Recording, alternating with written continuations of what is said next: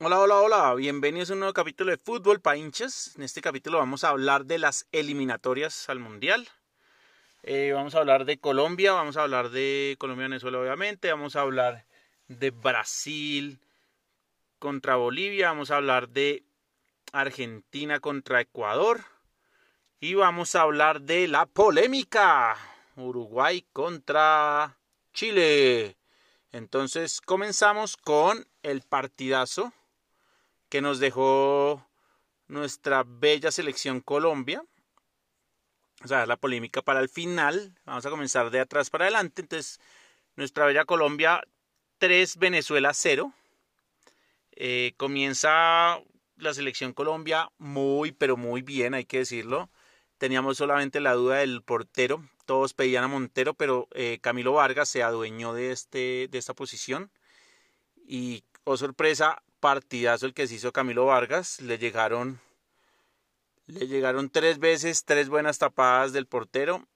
Sólido, sobrio, sin problemas. Eh, formamos con Santiago Arias, Jerry Mina, Davinson Sánchez y Johan Mojica de, en, la línea de cuatro. Santiago Arias con una lesión espantosa, horrible, que fue fractura de peroné. Y pues obviamente todos los ligamentos del tobillo se los volvió nada, tiene que hacer una cirugía y seis meses por fuera va a estar, eh, de seis a ocho meses por fuera, ojalá se recupere pronto, vuelva renovado y fortalecido Santi Arias. Qué tristeza, verdad, todo Colombia nos dolió como, como le quedó el tobillo al jugador colombiano en una jugada totalmente fortuita en el cual el árbitro al ver la lesión piensa que el jugador de Venezuela eh, lo expulsa, pues le mete una patada, entonces expulsa al jugador de Venezuela, pero inmediatamente el VAR, muy bien utilizado el VAR ahí, eh, le dice al árbitro te equivocaste, fue una jugada totalmente fortuita, el venezolano cayó encima y pues se le fue el pie al colombiano, no, no, no, tiene ninguna intención en, en hacerle daño. Eh, entonces, pues obviamente el árbitro anula la tarjeta roja, sigue el partido como si nada, entra Estefan Medina. Y qué señor partido el de Estefan, sobrio, sólido atrás, muy bien, de verdad. Eh, y pues la defensa en, términos generales estuvo sólida toda. Después estuvo en la mitad Wilmar Barrios, Lerma y Cuadrado y James para mí. Para mí fue un 4-2-3-1. Eh, porque estuvo Muriel también ahí. Para mí fue un Barrios, un Lerma y jugaron Cuadrado por derecha, James en la mitad y Muriel por izquierda y en punta Dubán Zapata solo. Para mí fue una formación así, muchas veces obviamente pasaba más ataque y todo, pero muy bien. Y Zapata y Muriel los goleadores del partido. Muriel por fin despierta con el gol eh, con la selección mayor. Y, y, realmente hay que creerle, Muriel es un jugador que tiene muy, mucha calidad, que por fin demostró que tiene gol está en su mejor momento, igual que Juan Zapata. Creo que es la delantera que tiene que estar sí o sí en esta selección.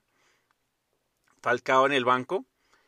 Y me parece que fue sólida una selección que dominó el partido a su antojo. Eh, que tuvo más remates a puerta, siete de los de, de ocho remates que hizo, hizo siete a puerta, o sea, una efectividad muy buena entre los tres palos.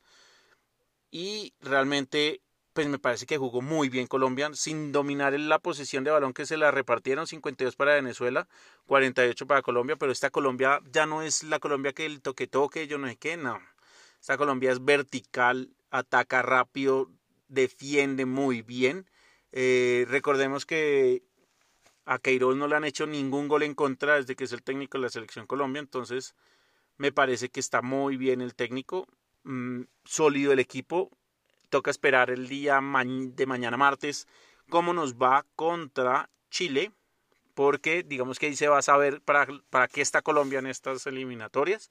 Chile es un rival directo, entonces toca ganarle sí o sí. Vamos a ver cómo, cómo se planta Colombia, pero la verdad me deja muy contento lo, cómo jugó Muriel, los goles, el gol de Zapata. Realmente la selección Colombia jugó muy bien, desde la lesión de Arias fue horrible, pero se, re, se compuso, se repuso rápido el equipo y, sacó adelante un partido que contra Venezuela siempre es complicado, por más que Venezuela en calidad sea inferior, pero siempre se nos complica. Entonces, pues muy bien por esta selección Colombia y vamos mañana martes, tenemos que ganar contra Chile, eso lo analizaremos el próximo fin de semana. Muchos éxitos, eh, vamos a otro partidito por ahí, ¿vale? Listo, vamos a seguir con el siguiente partido para analizarlo rápido. Brasil-Bolivia. Paliza. Paliza de Brasil. Eh, con, de local, obviamente, contra un Bolivia que además dejó todos sus jugadores titulares guardados. Eh, Bolivia siempre hace esto, siempre deja a los jugadores que van a jugar en La Paz quietos. Se va con un equipo a visitar al, otro, al, otro, al otro equipo. ¿Por qué? No sé. Eh, pero básicamente es por un tema, dicen ellos, de, la, de aclimatarlos a la altura de La Paz para que cuando llegue el partido, digamos que los jugadores estén súper bien, sin ningún inconveniente. Entonces, pues Bolivia eh, formó, pues con lo que llevó realmente, con Lampe, Valverde, Segreo, Sagreo, Sagreo, Dos Sagreos, eh, Carrasco, Guayara, Arabe, Bustamante, Mensal Miranda, Saldías. Y en Brasil formó eh, Weberton de arquero, del Palmeiras, Danilo, Thiago Silva, Marquinhos, Renan Lodi, Casemiro, Douglas Luis, eh, Philip Coutinho, Everton, Neymar y Roberto Firmino. Y nada, pues eso fue realmente una paliza de Brasil. Eh, Bolivia no tuvo, pues mejor dicho, solamente un remate a puerta en todo el partido. De resto, todo fue de Brasil, con un gran Neymar, con dos asistencias, Firmino con dos goles, Philip Coutinho también hizo gol, Marquinhos también. Entonces estuvo muy bueno y un autogol también de, de, de José María Carrasco de Bolivia. Entonces 5-0, un partido fácil, fácil, fácil para Brasil. Le queda pendiente la próxima fecha a Brasil que juega mañana martes contra Perú en Perú. Ese partido va a estar bueno, Perú es un gran equipo, entonces vamos a ver qué es lo que pasa. Vamos a pasar a otro partido. Listo, vamos a pasar a uno de los partidos más aburridos de la fecha, toca decirlo, que fue el partido de Argentina-Ecuador. Y volvemos a la misma al mismo análisis, Argentina no tiene cómo, no tiene con qué. Realmente si clasificas porque tampoco hay más equipos, pero no tiene, no es sólido, no es un equipo que, que, que domine los partidos, que este Ecuador pues es que no tiene mucho, pero realmente Argentina muy poco y tiene buenos jugadores, Lautaro, Messi, Rodrigo de Paul, Lucas Ocampos, Paredes, Otamendi, Acuña, Montiel, Tagliafico, Martínez y en el arco Armani.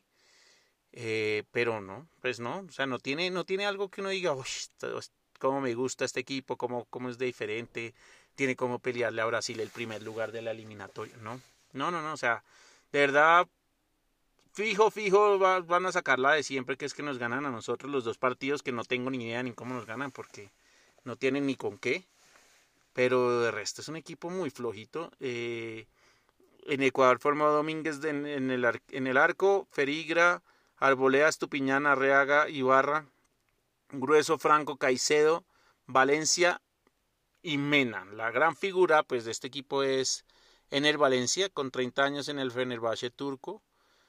Y, ya, o sea, realmente Argentina fue un penal de imprudente del jugador de Ecuador que tiró a quitarle el balón y se lo llevó puesto a Lucas Ocampo y pues definió Messi, ya listo, pero el remate a puerta Argentina 3, remate a puerta de Ecuador 1, ya listo. O sea, eso fue todo el partido. Un partido soso y aburrido. Creo que no hay mucho que analizar, aparte que Argentina, si no se pone las pilas de verdad, si no cambia algo en su, en su forma de jugar, no va a llegar al Mundial tan fácil. Va a llegar eh, fácilmente si Colombia está enchufado, Uruguay se mete por ahí, pues mirar, pero Argentina está mal. Entonces, pues bueno, esperar a ver. Le toca a Argentina jugar este martes contra Bolivia en La Paz. La Paz es muy duro, muy duro jugar allá, la altura es brutal. Vamos a ver cómo les va a los argentinos. Vamos a pasar a otro partidito. Vamos a pasar al partido de la polémica. Un partido bastante dudoso, el arbitraje, el VAR, otra vez Uruguay metido ahí como en esas, en esas vainas que siempre tiene su dudita, cuando deja por fuera a Colombia, que empata uno a uno con Argentina y entonces es el pacto de no agresión entre Argentina y Uruguay. Entonces, bueno, siempre tiene su cosa, pero es que este, digamos que lo están nombrando mal como el robo pues del, de las eliminatorias. Mm, forma Uruguay con Martín Campana en el arco, Godín, Viña, Coates y Cáceres en la defensa, Betancur de la Cruz, Arrascaeta, Valverde en la mitad y Suárez y Brian Rodríguez porque Cavani pues no ha jugado en esta temporada, acaba de fichar por el Manchester United, entonces venía sin rodaje, sin minutos. Y forma Chile con Gabriel Arias, Nicolás Díaz, Pablo Díaz, Francisco Sierra Alta, Sebastián Vega en la defensa, salida Arturo Vidal, Baeza Aranguis, Alexis Sánchez y Eduardo Vargas arriba. Un partido que pintaba para ser bien interesante. Eh, era un partido que, que, enfrentaba, digamos, a dos rivales directos y que obviamente aquí desde el principio de la eliminatoria se van a, se van a necesitar todos estos puntos. Mm, y el primer gol de Uruguay llega con un penal, penal de bar, porque centra al jugador de Uruguay y el defensa chileno se barre, le pega en, el, en la pierna, se le levanta y le pega la mano y penal. Entonces uno dice, listo, ok, penal de bar, listo, ok, sí, la mano está abierta, está interrumpiendo, todo el tema, lo mismo, pero uno dice, pucha, le pega en la pierna primero y después en la mano y es penal. Bueno, listo, está bien, valgámoslo, ok. No hay problema, 1-0 con gol de Suárez de penal. Después Alexis Sánchez comenzando el, primer, el segundo tiempo al minuto 10 del, del segundo tiempo marca a un gran pase de Aranguis, define y 1-1 y llega después la polémica, una jugada pero con una polémica de aquí a la China y es una mano abierta que el jugador de Chile la va cerrando, la va cerrando, casi cuando está cerrada le pega en la mano entonces dice el bar, no, es que como estaba pegado, pues es lo que me imagino, porque la verdad es que no sabemos ni qué dijo el bar, pero no, como estaba la mano pegada, pero a ver, la mano estaba abierta y tira en el centro y el jugador va cerrando la mano y al irla cerrando le pega en la mano. Si pita el otro que pega en el pie, en la pierna y se le levanta y le pega en la mano es penal, ¿cómo no va a pitar penal acá? No lo pitaron, efectivamente. Y llega en el minuto 90 más adición y hace un gol Maxi Gómez de Uruguay. Mm, que uno dice siempre Uruguay en el último momento, la garra uruguaya, sí, todo bien. Felicitaciones, pero el VAR no, no, se puede, digamos, no puede pasar esto con el VAR. Eh, ¿Para qué sirve el VAR si no van a pitar una mano porque está de local Uruguay? Eso que no, no lo hagan a Colombia ni siquiera cuando estemos de local, por favor, porque o sea, pues si Colombia está local y, es un penal, pues penal, punto, ya, chao. O sea, penal de bar, listo, penal de bar, pero penal. Horrible, la verdad, pues empezar así es fatal. Mm, y Chile obviamente está súper inconforme. Eso peleó todo lo que, todo lo que pudo pelear. Pero pues bueno, pues digamos que ¿Qué podemos hacer con, con, esto que no pasa nunca? nunca, nunca cambiará esto en el fútbol, siempre estará la polémica por más bar que le pongan, pero pues si no se ponen la mano en el pantalón, si no se ponen el cinturoncito bien puesto y dicen penal, faltan dos minutos para el visitante, pues penal, mijo, o sea, no hay nada que hacer. La verdad, triste, triste porque pues en esta eliminatoria este tipo de cosas van a pesar mucho. Eh, recordemos que hay equipos muy fuertes, entonces, bueno, pues eso pasó. Vamos a pasar al último, al último partidito que fue Paraguay-Perú. Y Después haremos un pequeño análisis de las eliminatorias que vienen, de la fecha que viene el día de mañana. ¿Listo? Ya vamos a pasar entonces al siguiente partido. Pasamos al último partido de la fecha. Paraguay versus Perú. Partidazo. Partidazo sobre todo el segundo tiempo donde llegaron toda la avalancha de goles. Con dos dobletes, uno de Carrillo de Perú y uno de Romero de Paraguay. Eh, que forma Paraguay con Roberto Fernández, Junior Alonso, Alberto Espinosa, Gustavo Gómez, Blas Riveros en la defensa, Gastón Jiménez, Andrés Cubas, Martín Villasanti, Miguel Almirón, Hernán Pérez y Darío Lescano.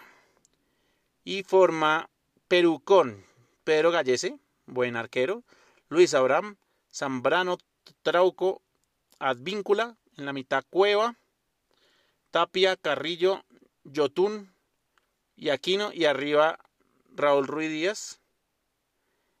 Y pues digamos que acá un partido que en el primer tiempo digamos que pintaba para el 0-0 y arranca el segundo tiempo con gol de Carrillo en el minuto 52. Después desde el banco llega Ángel Romero y no solamente lo empata, sino lo pasa a ganar Paraguay con dos goles de este, de este delantero de San Lorenzo. Minuto 66, minuto 81. Y en el minuto 85, Carrillo le da el empate a Perú. Partidazo, digamos que deja a los dos equipos, digamos que con, con, esa, con ese sinsabor de haberlo podido ganar. Pero fue un gran partido. Eh, de verdad que valió la pena, sobre todo el segundo tiempo, pues con cuatro goles, un espectáculo. Vamos a pasar de una vez eh, a analizar primero cómo quedaron las la, la tabla Brasil de primero con tres puntos, cinco goles a favor, ninguno en contra. Después Colombia con tres puntos, también tres goles a favor, ninguno en contra. Uruguay con dos goles a favor, uno en contra, con más uno de diferencia. Argentina 1-0 con el gol de penal. Empatan después quinto puesto Paraguay y Perú con un, pues un punto cada uno del, del 2-2 que, empataron. Y ya Chile, Ecuador, Venezuela y Bolivia sin, sin puntos. Entonces, pues arranca Colombia muy bien. Mm, yo diría que pues si Colombia se pone las pilas puede llegar a quedar de segundo. Porque no veo, digamos, rivales fuertes. Y mañana empieza Bolivia-Argentina a las 3 de la tarde en La Paz. Brutal el horario también. O sea, Bolivia la hace muy bien, es muy inteligente. Eh, la, de las, el único de esta selección argentina que ido ahora a La Paz fue Messi, se trajo un 6-1 en su bolsa, perdiendo contra Bolivia. Vamos a ver qué pasa mañana. Pero está súper, súper difícil el tema. Eh, no hay nada que hacer aquí, digamos que La Paz es La Paz y Bolivia puede ser mucho menor, pero con la altura hace igual a, igual a las diferencias y puede sacar un resultado positivo Bolivia y sacarle puntos a esta Argentina que es tan regular. Se enfrentan Ecuador-Uruguay, gran partido, en el cual Ecuador tiene que salir a ganar, no puede dejar escapar los tres puntos, pero es un, un Uruguay que pues sabemos la garra charrúa y Ecuador no viene tan bien, no tiene tanto equipo como lo tuvo antes. Pero bueno, vamos a ver, Ecuador también juega en, en, Quito, que es, que es una altura importante.